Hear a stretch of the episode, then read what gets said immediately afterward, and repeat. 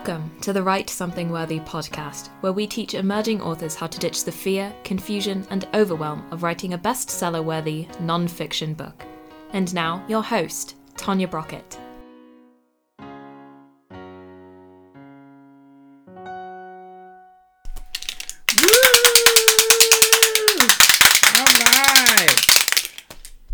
Greetings, everyone. Tanya Brockett here.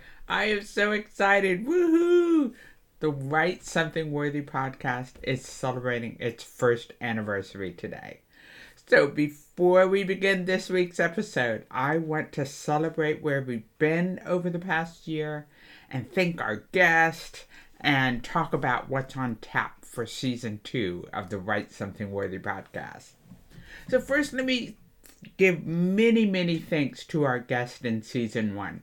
I'm going to rattle them off in list uh, format in order of appearance, but I want them to know how very much we appreciate them. So, first, on our show, we had Randy Peyser from Author One Stopping. Then we had Rita Rosenkranz, a wonderful uh, literary agent up in New York. Then Mark S.A. Smith, who just gave us two fabulous episodes of information. Kent Sanders, Judy O'Byrne, Susie Carter, Scott Stewart, Gerard Jones, Jason Alcott, Gary Cox, Alana Sharps, and Heather Hummel Gallagher all graced our presence with their presence. And I want to again express my appreciation for them and c- celebrate their continued success as well. You know, it's been it's been an interesting year for all of us, so this is terrific. So I invite you to go back and listen to their episodes and visit their show notes to reconnect. Um, I would love it if you would show your appreciation by visiting their sites or buying their books. We have links in their respective show notes, so please tap into them because they were a wealth of valuable information and they shared from their hearts and, and I really appreciate that. So thank you for all the guests in season one of Write Something Worthy. Thank you.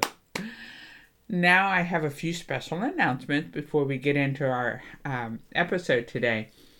And that is that um, the Write Something Worthy podcast is going to take a break between season one and season two so that we can make some upgrades to our show, set up new platforms, increase our accessibility, and tweak some show formatting. So during this time, if you have ideas, suggestions, wishes, dream guests, or other input that you would like to offer for season two, please, please, please send it on to us. Your feedback would be so welcome. Send us an email at podcast at writesomethingworthy.com. That is podcast at writesomethingworthy.com. We absolutely value your input and we totally love hearing from you. So let us know what you what you would like to see or hear or learn about or explore or enjoy over the next season of the Write Something Worthy podcast. So we're going to start season 2 of the podcast on the first Word Worthy Wednesday of June 2022. I'm putting the year on there because some people may hear this podcast a year from now and think that it's coming up. But Wednesday of June 2022, which is actually the 1st of June, that's when we're going to launch season two.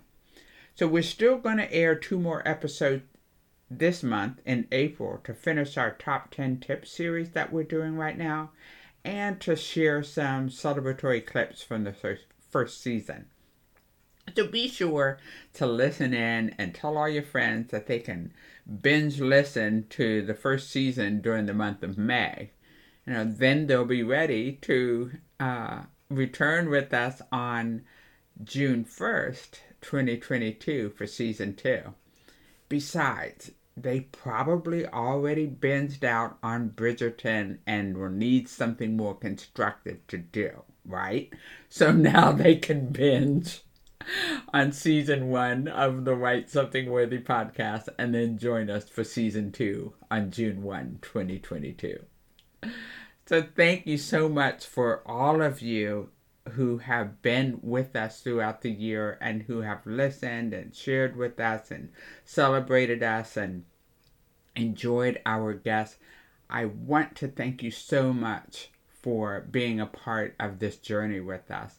It has been an absolute joy to share our message with you, the nonfiction author, and to help you to ditch that fear, confusion, and overwhelm about writing and publishing a book so that you can be your best and put your best message forward for the rest of the world to enjoy.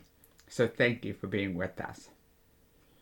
Okay, now I am going to continue with our list of top 10 tips that is going to be found in my upcoming book, Top 10 Tips for Nonfiction Authors. I want to finish this list before the end of April so that it will be complete before we break for season two. Now, last week we covered tip 8 to gather your circle. This week's tip number 9 is to remember your ideal reader. Remember your ideal reader. In case you haven't noticed over the past 51 episodes of this podcast, I believe that identifying and getting in touch with your ideal reader is essential for all nonfiction authors.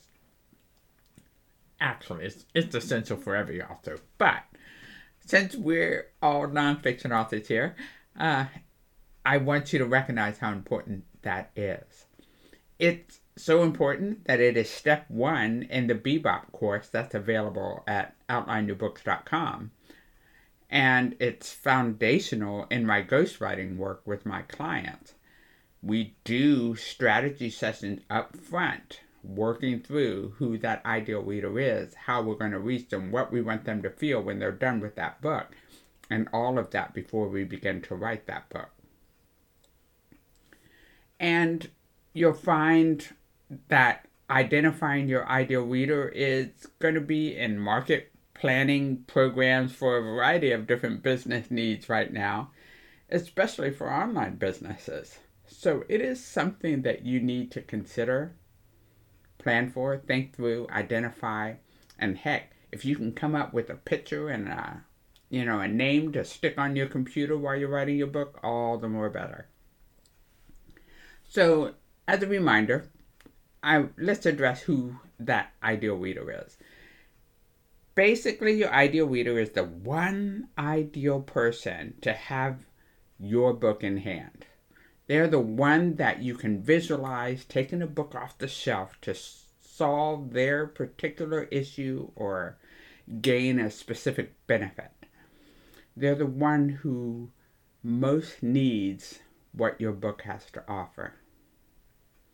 They're the one that you're going to write your book for and the ideal candidate to buy, read, and benefit from your book.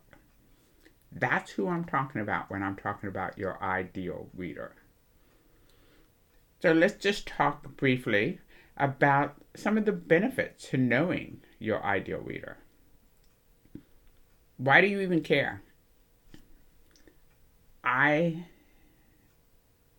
believe that there are a variety of reasons I'm going to label some of them right now and name them for you because I really, truly believe there are distinct benefits to understanding who your ideal reader is.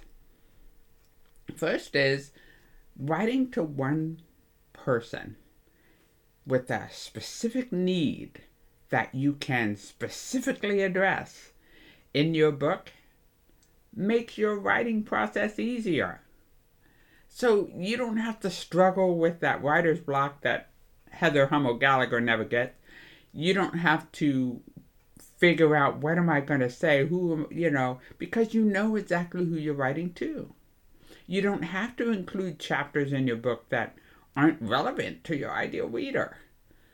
For example, when, when my next book comes out, Top 10 Tips for Nonfiction Authors, I don't have to spend time dress, addressing concerns of novelists because my ideal reader is a nonfiction author. So that saves me a lot of content and it allows me to focus in a specific area of publishing. The same goes for you. When you know your ideal reader, you don't have to worry about all the other things they could potentially want because you're focusing narrowly on a specific need that they have at this moment. You don't have to write everything you absolutely know about a subject. You just need what your ideal reader needs to get out. And that's it. You can stop there because you can always write book two, remember? And book three, and book four, and book five. So, focus on your ideal reader and it makes your writing process easier. This also applies to writing blog posts and articles and social media copy. It makes that easier because you can focus on the needs of your audience instead of, you know, taking that scatter approach and trying to reach everyone.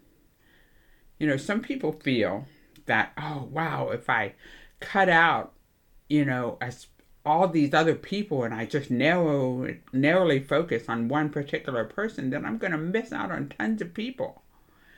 The reality is the opposite is true. You will likely zero in on your target market and serve them so well that others will begin to pay attention. For example, uh, many of my tips that are going to be in my book, for example, are helpful for writers of all genres but my attention is focused on the nonfiction author. Fiction authors may snag a few tips and run with it, and that's great. But nonfiction authors may share it with their other writing friends, and that's awesome too. But I won't have to dilute my message trying to please everyone. I can just focus in on who my ideal reader is. And that's a benefit for you as well. So now when you are writing anything to that ideal reader, it can be very specific and focused to their needs and what they're trying to solve and what they're trying to do and how they think and where they are, and not everybody in the world that could possibly want your book. They may get your book anyway, but let's focus tightly on that ideal reader so that you can write your best book ever. Now, along the lines with social media copy, it also makes writing ad copy easier. So you know who you're looking for, you can target all of your marketing and your ads accordingly.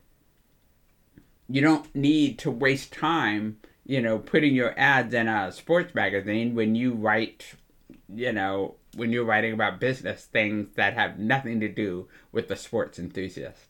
So it depends on what it is that their interests are and where you're going to find your ideal reader and what they choose to um, pull down in their information downloads as well. So if your ideal reader is actually in the sports market, then that's fine. That's great. You can market and target your ad there. But when you know who your ideal reader is, you'll know what kind of information they like to receive and you'll know where to find them and that helps you to target your ad copy a lot better. The bottom line, though, when it comes to writing, is that knowing your ideal reader helps you to write something worthy on whatever platform and not just your book. So, all of it helps your ideal reader to receive your message with greater joy and know it is for them. Know it's for them. Other benefits for knowing your ideal reader is that it can help you to pitch yourself on podcasts for interviews, for example. If your target market is an executive chef uh, looking to systematize their restaurant kitchen processes or something like that, you don't need to bother pitching uh, a beauty supply podcast, right? I mean, if that's just not where your audience is, there's no point in trying to get there. So, knowing your ide- ideal reader can help you to um, to pitch yourself on the shows that matter that have your audience where you can add value so that the podcast host can feel great having you on because they know that you're adding value to their listeners. And the same for, you know, newscasts or media appearances when their audience is your target reader, then it makes more sense you're going to be able to add more value. And to support your appearances on those shows, if you have like a, a landing page or an opt in that offers a gift to their listeners, it's going to be more specific and it's going to be more targeted and suited for that reader. So it'll be more ideal. Knowing your ideal reader also helps you to be more authentic and how you share information. When you know your crowd and you feel comfortable, right? You don't have to get hung up with the, oh, what will they think of me? You know, those woes are gone, right? You don't have